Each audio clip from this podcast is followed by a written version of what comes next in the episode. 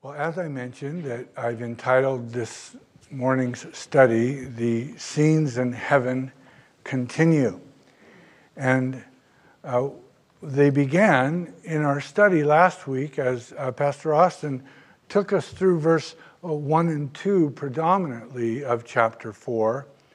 And in that first scene, with a bit of review this morning, we saw that it is the Father, the throne, and the host of heaven around him.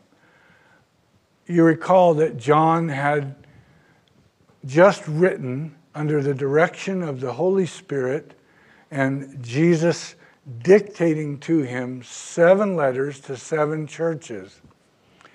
You recall, because of our study, that John is exiled on an island called Patmos. You may recall from our studies previously that the island of Patmos uh, was a prison island. We would uh, compare it to Alcatraz in today's uh, history, and that there was no escaping Patmos, and predominantly prisoners were placed there to do hard labor to quarry out marble for uh, the statues and gods of Rome. And John himself would have uh, been subject to that, although he was given a place to write as well.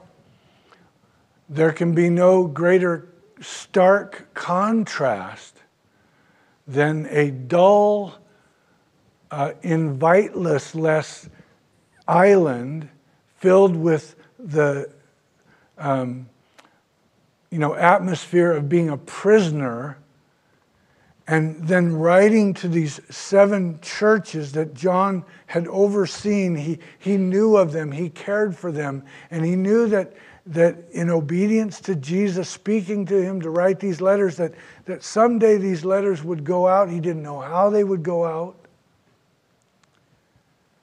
But then to immediately, uh, after he puts the last, you know, dot of ink on the, the papyrus scroll and sets the quill down, immediately he hears this voice that says to him, and it sounds like a, a trumpet says, Come up here.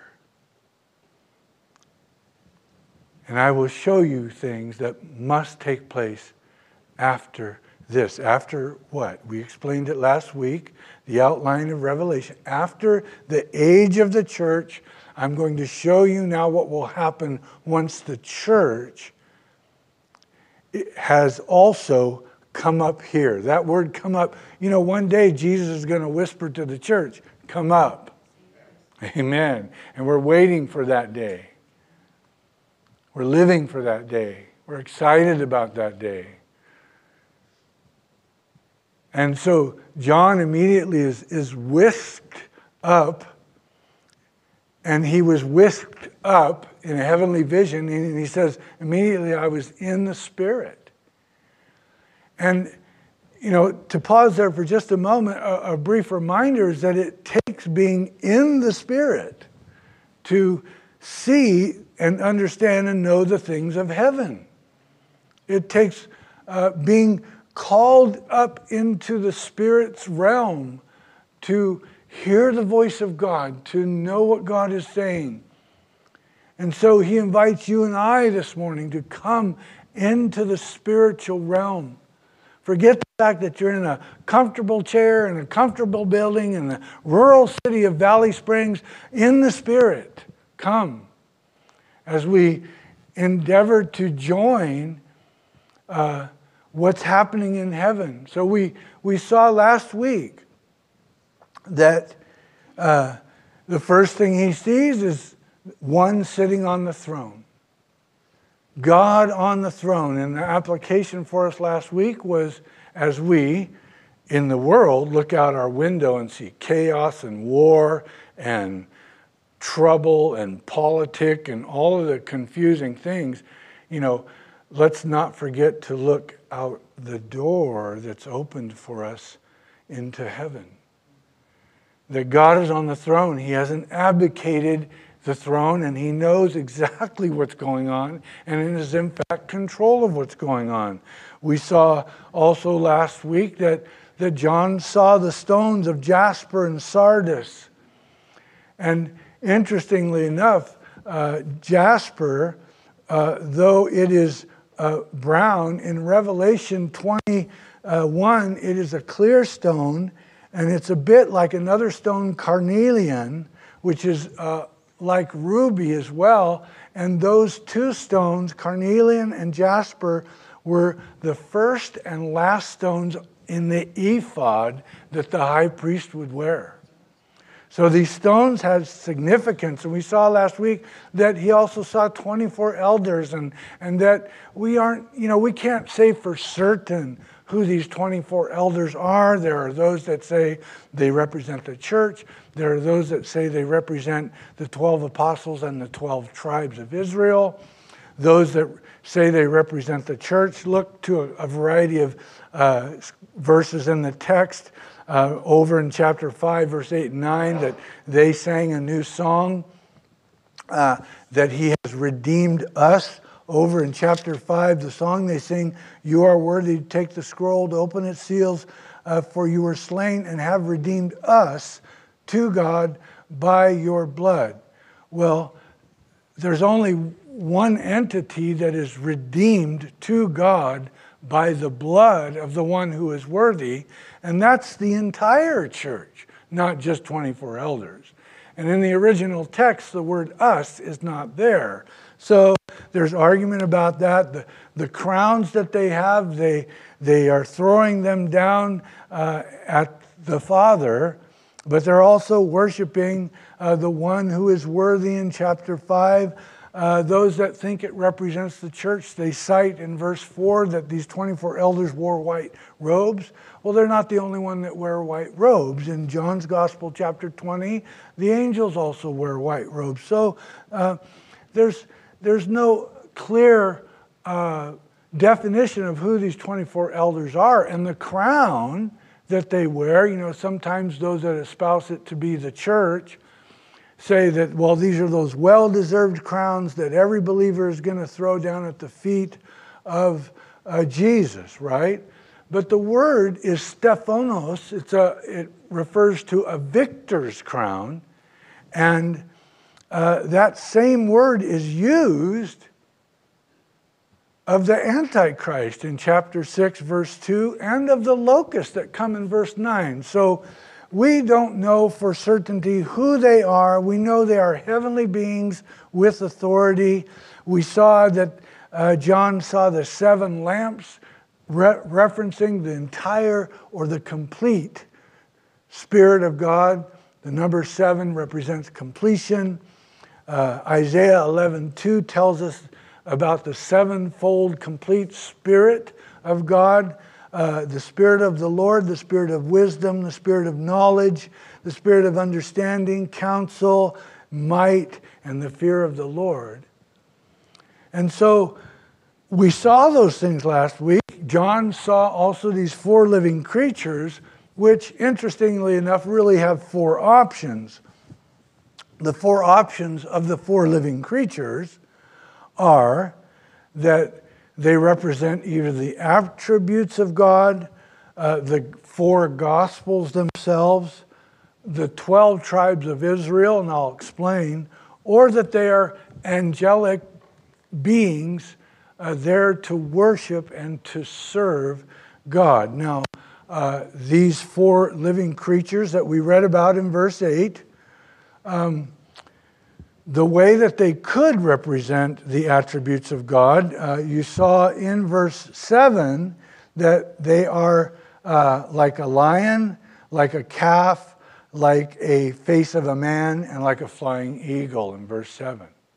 So those are the four uh, pictures, and uh, the lion would equate to, in the attribute of God, the majesty of God.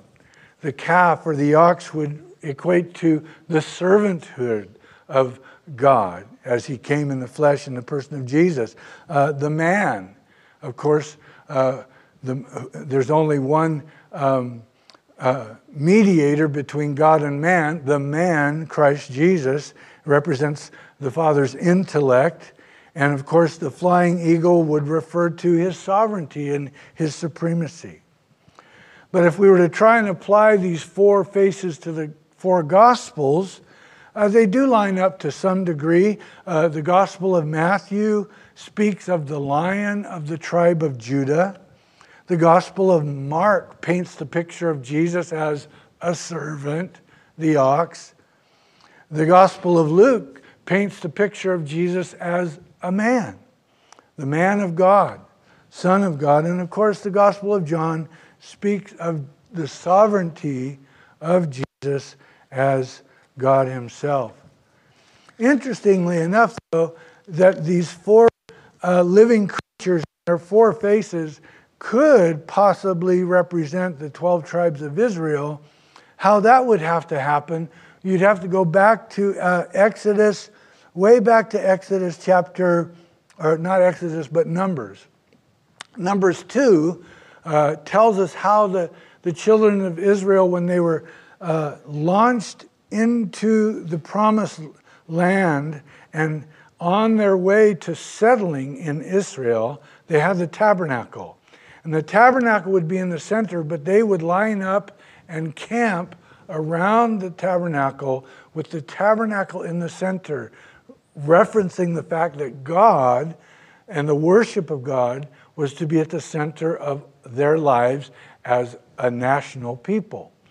And what's interesting is that all the way on the east side of the camp was the standard of the lion. Uh, the tribe of Judah was its leader, Issachar and Zebulun were there. And then if you went down south, it was Reuben, and his flag or his standard was an ox or a calf. Simeon and Gad were there with Reuben. On the north was Ephraim, and uh, his standard was that of, of a man. And with Ephraim was Manasseh and Benjamin. And then in the north would be uh, Dan.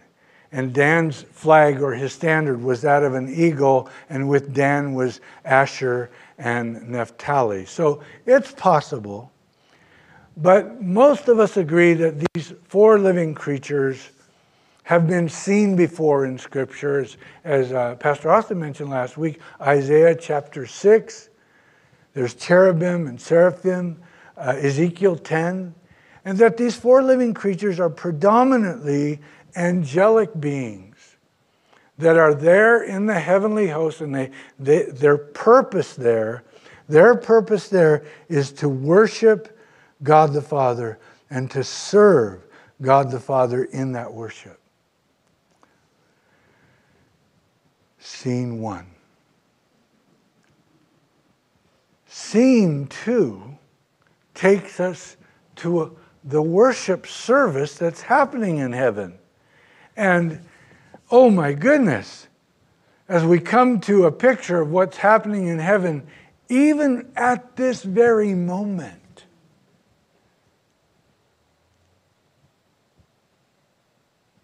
even at this very moment, as you and I are, are looking at, at this inerrant, authoritative, and inspired text of God, we see that these creatures do not rest day or night. So that means they don't rest day or night. That means it's going on right now and it's going to keep going on, it's going to keep going on, it's going to keep going on. And, and what, are they, what are they doing? They're saying, Holy, holy, holy, the Lord God Almighty who was and is and is to come. Now, that in itself is, is just a beautiful, uh, you could almost hear the echo of it if you listen closely, if your heart and your ear and your spiritual man is, is inclined to what, how is worship going on in heaven right now? That's what's happening right now. But you and I need to wrap ourselves around not only what they're saying, but what's taking place in what they're saying.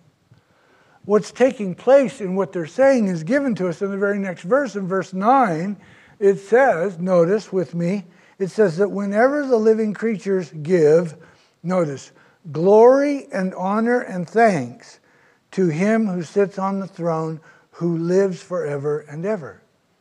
What they're doing in those words, holy, holy, holy, Lord God Almighty, who was and is and is to come, is that they're giving glory and honor and thanksgiving to God the Father.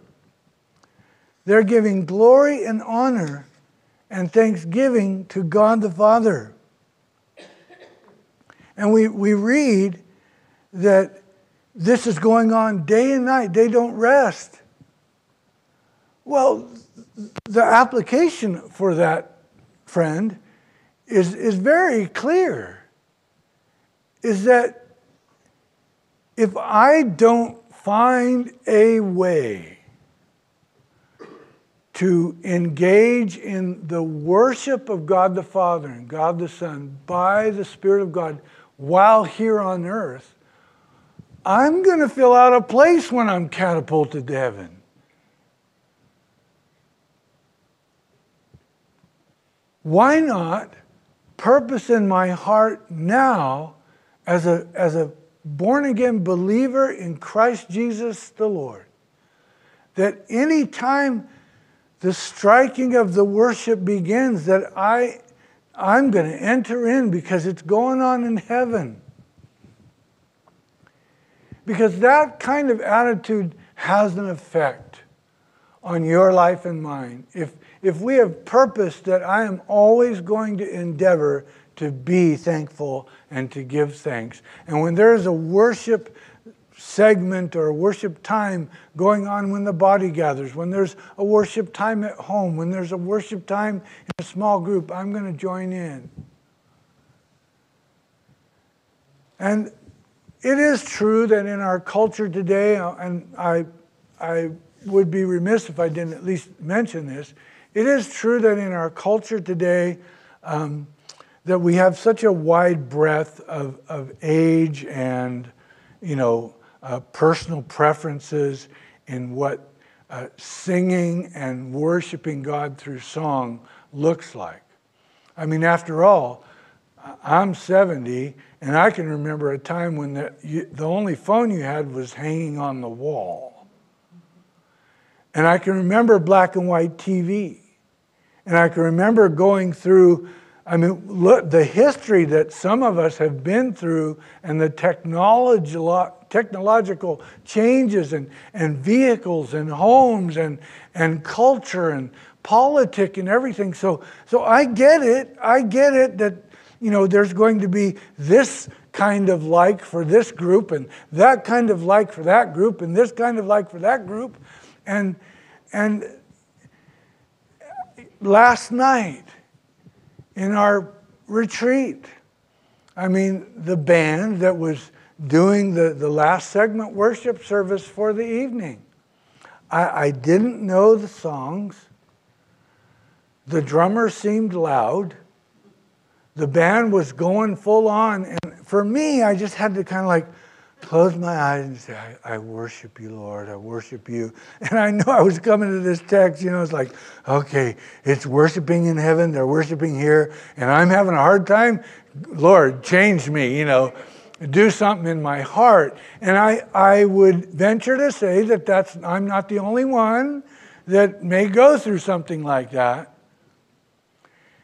And you know, God bless them. They were engaged, and you know, three quarters of the guys around me were like they were singing it out. They knew him. I didn't know him. They know him. I don't know him.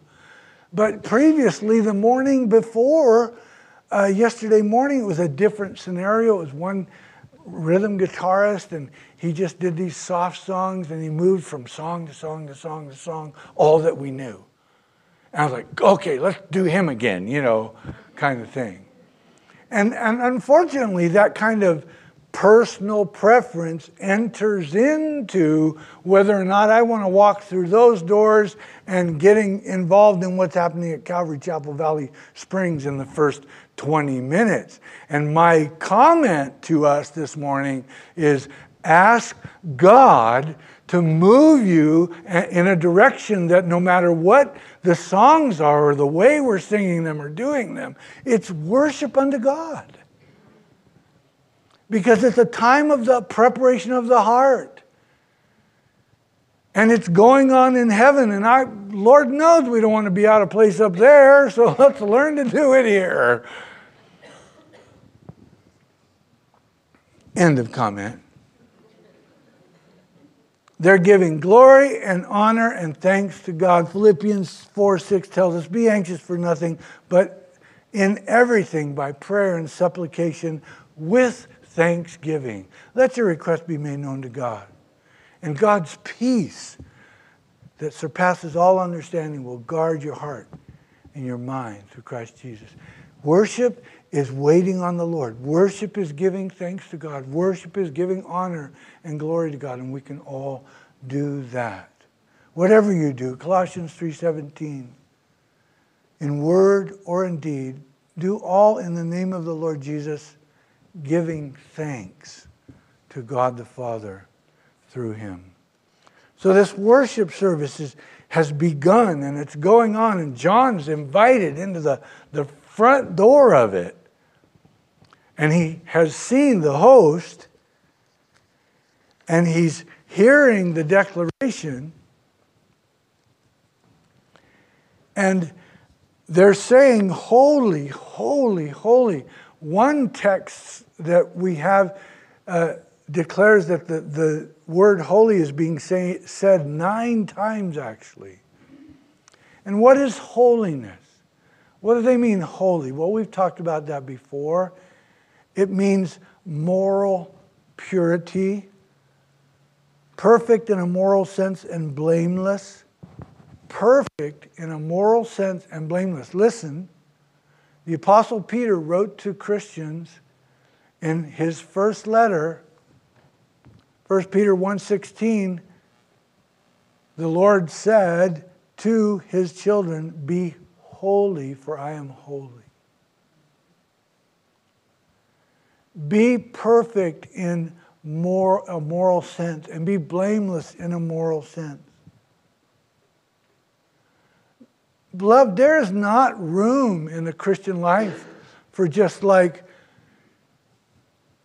you know, lackadaisically walking through thinking God doesn't care about whether or not there's a pursuit of holiness in our lives.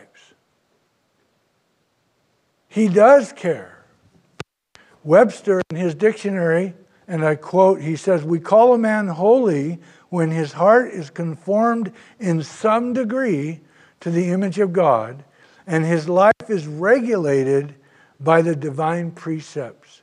Hence, holy is used nearly synonymous with godly good. And so we have this effect pictured for us in the scriptures here of what's going on is they're declaring who God is what He is, and He has declared to us what He desires of us. You are holy, Lord. You are almighty. And you not only were, but you are, and you're coming again. The worship service in heaven and as this worship service is going on, not only is what, what the Lord God Almighty is, is declared, but interestingly enough, the Lord God Almighty's purpose for mankind is declared. As you read in verse 11, their lyric goes on and says, You are worthy, O Lord, to receive glory and honor and power in other words, he, I'm ascribing worth to you, God. Do you ascribe worth to God every day you wake up in the morning? Do you ascribe worth to God? What do you ascribe worth to in your daily life? I have things that I ascribe worth to. There's worth in that guitar. That's, that's a thing. Greater thing is I ascribe worth to my relationship with my wife, my family. I ascribe worth to the fact that God saved me from dying a couple of years ago and gave me breath again and put four veins in, in my chest, and here I am. What do you ascribe worth to? Do you ascribe worth to uh, something or someone? But more greatly, do you ascribe worth to God every day? Because that kind of lifestyle, beloved, has an effect on us. It will change how we go through the day. It will change how we go through the week. It will change how we go through life. God, I ascribe worth to you. And as they're declaring and ascribing worth to God, you are worthy, O Lord, you to receive glory and honor and power. Notice the second half of verse 11, so powerful. He says, For you have created all things, and by your will they exist and were created. For you've created it all, God. The very ground I'm standing on, the things that are in my life right now are a direct uh, extension of the fact that you are the creator God. You've created all things, and by your will they exist. Now, I want to stop us there for a moment because uh, I, I would ask you to compare my preferred uh, translation of this verse is in the King James Version of the Bible. We read New King James here for good reason, but once in a while there's, there's a translation that, that seems more accurate, and this is one of those examples for in the King James Version of the Bible, up on the screen, that last line says, For, for thy pleasure they are and were created. That's different than by your will they exist and were created for thy pleasure. And I submit to you that that is a more accurate uh, translation of the text because what it declares is that all things have been created by God and for God and for his pleasure. Why is that important? You know where I'm going with this. That means that you were created to bring God pleasure. You and I were created to bring God pleasure. You are not an accident. I am not an accident. Your existence in this life is not uh, haphazard. There is a reason you breathe and are alive. And the one reason, one reason that you are alive today is to bring God pleasure. And you know what? There's a problem. The question becomes if or since He is holy, holy, holy, perfect in moral sense, and without uh, blemish, I am sinful man.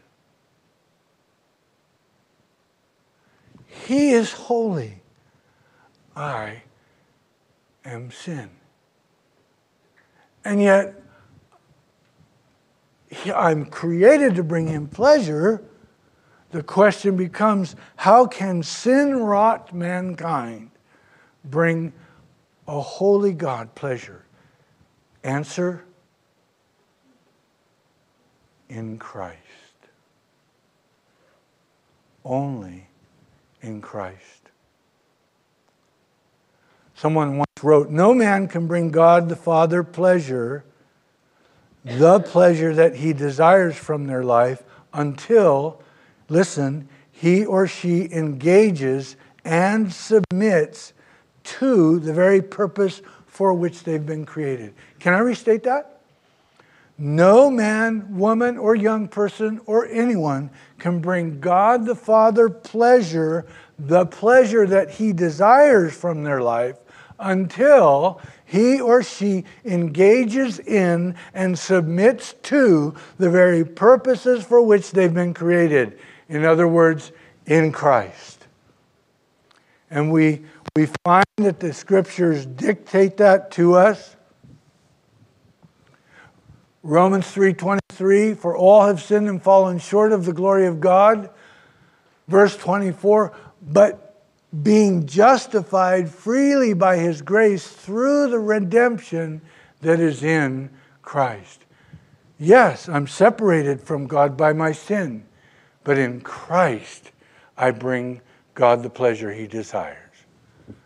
Romans 6:23 the wages of sin are death, but the gift of God is eternal life what? In Christ Jesus our Lord. The penalty of the consequence of being born into sin would keep me separated from this God who has created you and I to bring him pleasure. But God also, in his uh, abundant love, in his supreme omnipotence, not only has created us to bring him pleasure and saw that we can't bring him pleasure, has created the way in which we can bring him pleasure by coming to faith in Christ his Son and asking for the forgiveness of our sin and the redemption that is found in his blood. Can you say amen? amen. Okay, so the way is clear. Therefore, if any man is in Christ, he is a new creation. Old things are passed away. Behold, all things become new. 2 Corinthians 5:17. Ephesians 2:10. For we are his workmanship created in Christ Jesus for good works which God prepared beforehand that we should walk in them.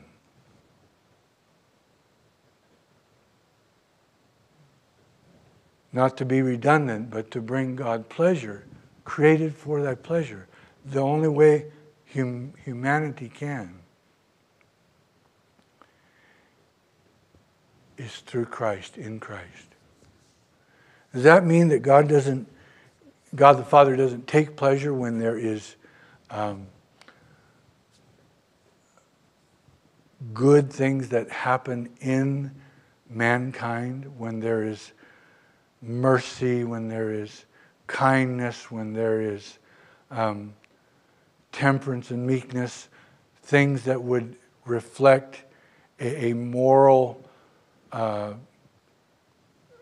blamelessness, certainly would bring a smile to God the Father's face, but to bring him pleasure is to enter into that relationship with Christ. If you have not done that yet, the invitation is for you this morning. So we see this worship service in heaven. We see the purpose of mankind declared. And now what we see is, is as, as John has been you know, brought into this phenomenal worship service, he's there and he's hearing the declarations, he's hearing the worship of, of God the Father. And we read in verse 1 of chapter 5 that he saw in the right hand of him who sat on the throne, that would be God the Father, a scroll written inside and on the back, sealed with seven seals. And then I saw a strong, God bless you. Then I saw a strong angel proclaiming with a loud voice, Who is worthy to open the scroll and to loose its seals? And this strong angel, some have said that it's Gabriel. We don't know for sure, but John is, is seeing this vision. And no one in heaven, we read in verse 3, or on earth or under the earth was able to open the scroll or to look at it. And we see in verse 4 that John says, So I wept much because no one was worthy to open and to read the scroll or to look at it. Can you imagine in the midst of that glorious worship service, here's John weeping. And I, I, I agree that at times we can, be, we can touch the border of heaven in our worship of God. And sometimes be so captivated by who the Lord is, and then so reminded of the fallen condition of the world around us and our need for, for intervention, God's intervention, that perhaps we weep we weep for a loved one who's lost. We weep for a, an illness that's going on. We weep because of the fallen nature of mankind. And we, we need someone worthy to intervene into that situation. The question has often been raised what is this scroll? What is this uh, scroll that John sees? And a typical scroll in that period of time, uh, they are written horizontally, not vertically. So as the scroll is unrolled, more of what's being written is able to be read and seen.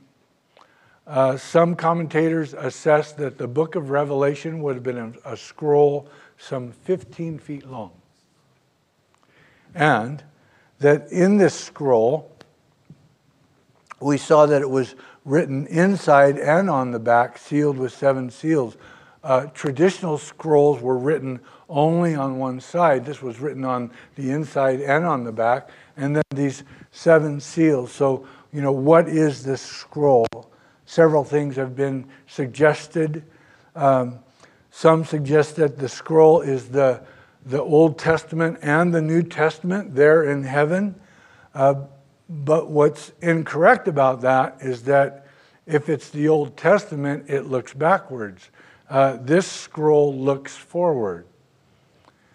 Um, some have suggested that it is the, the claim of divorce of God to the nation of Israel,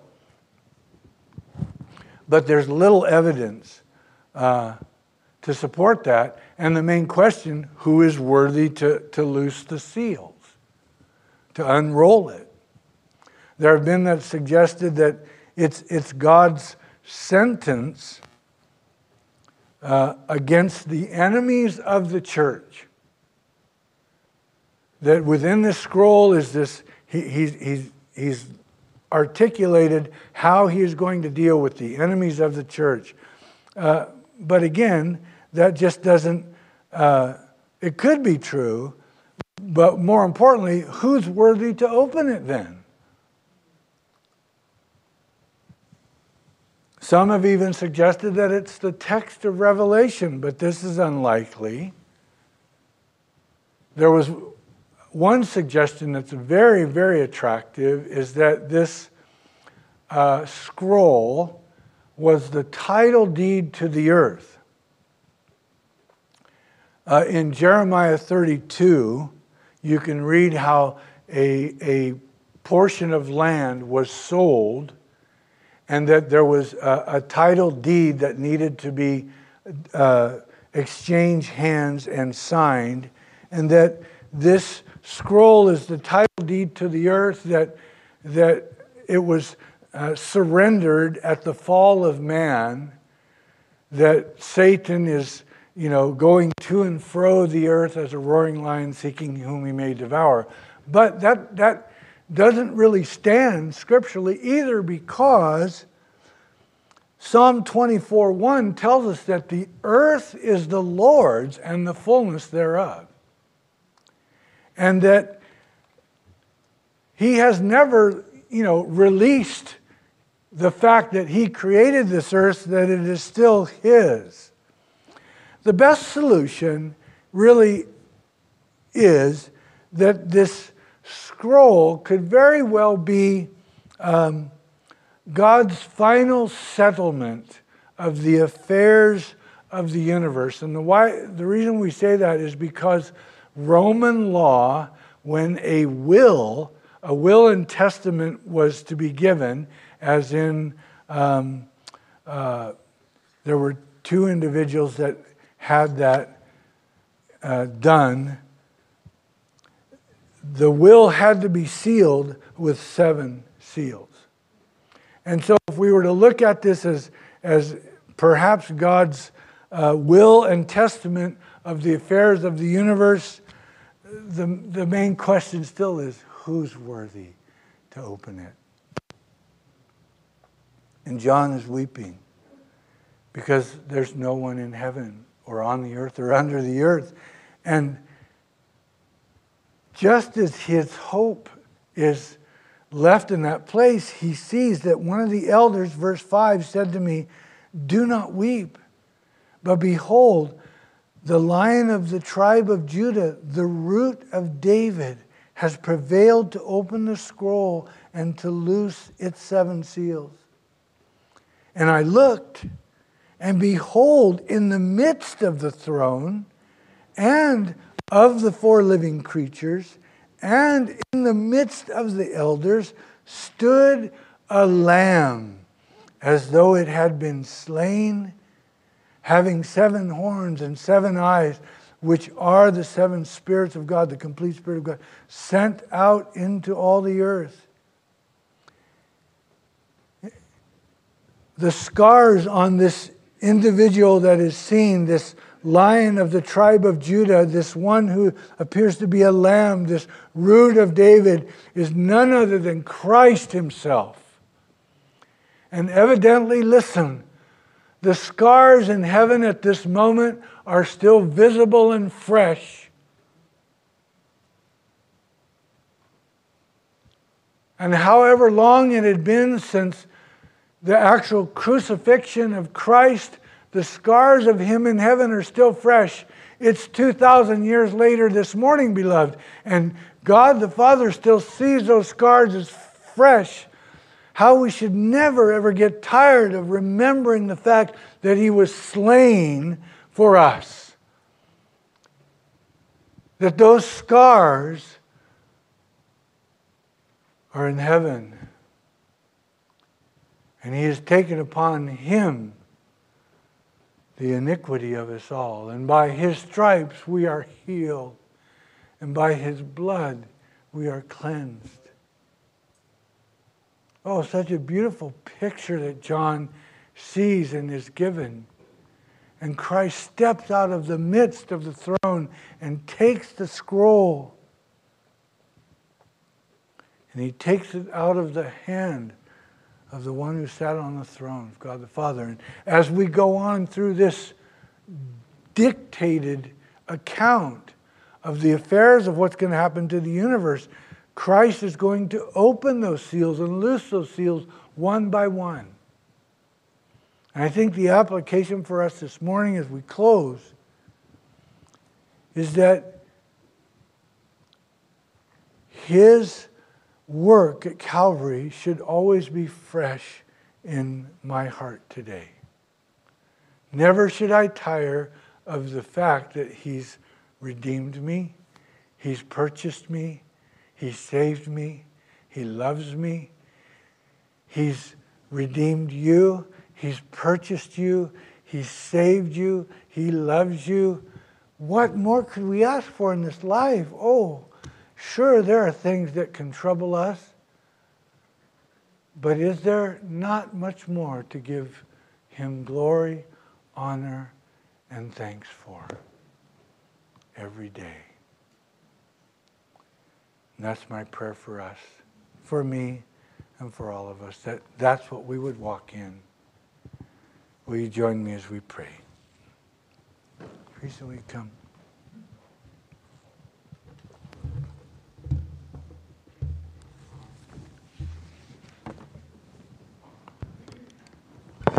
Heavenly Father, we, we need to be in the Spirit, to see the vision of heaven and to hear the clarion call of worship. It's not an earthly reality until we make it one here. And what a joy it is, Lord, in the context of being human beings and yet redeemed human beings living on this planet that is so filled with trouble, so filled with danger, confusion, harm, death, illness, sickness, sin, and yet, Lord,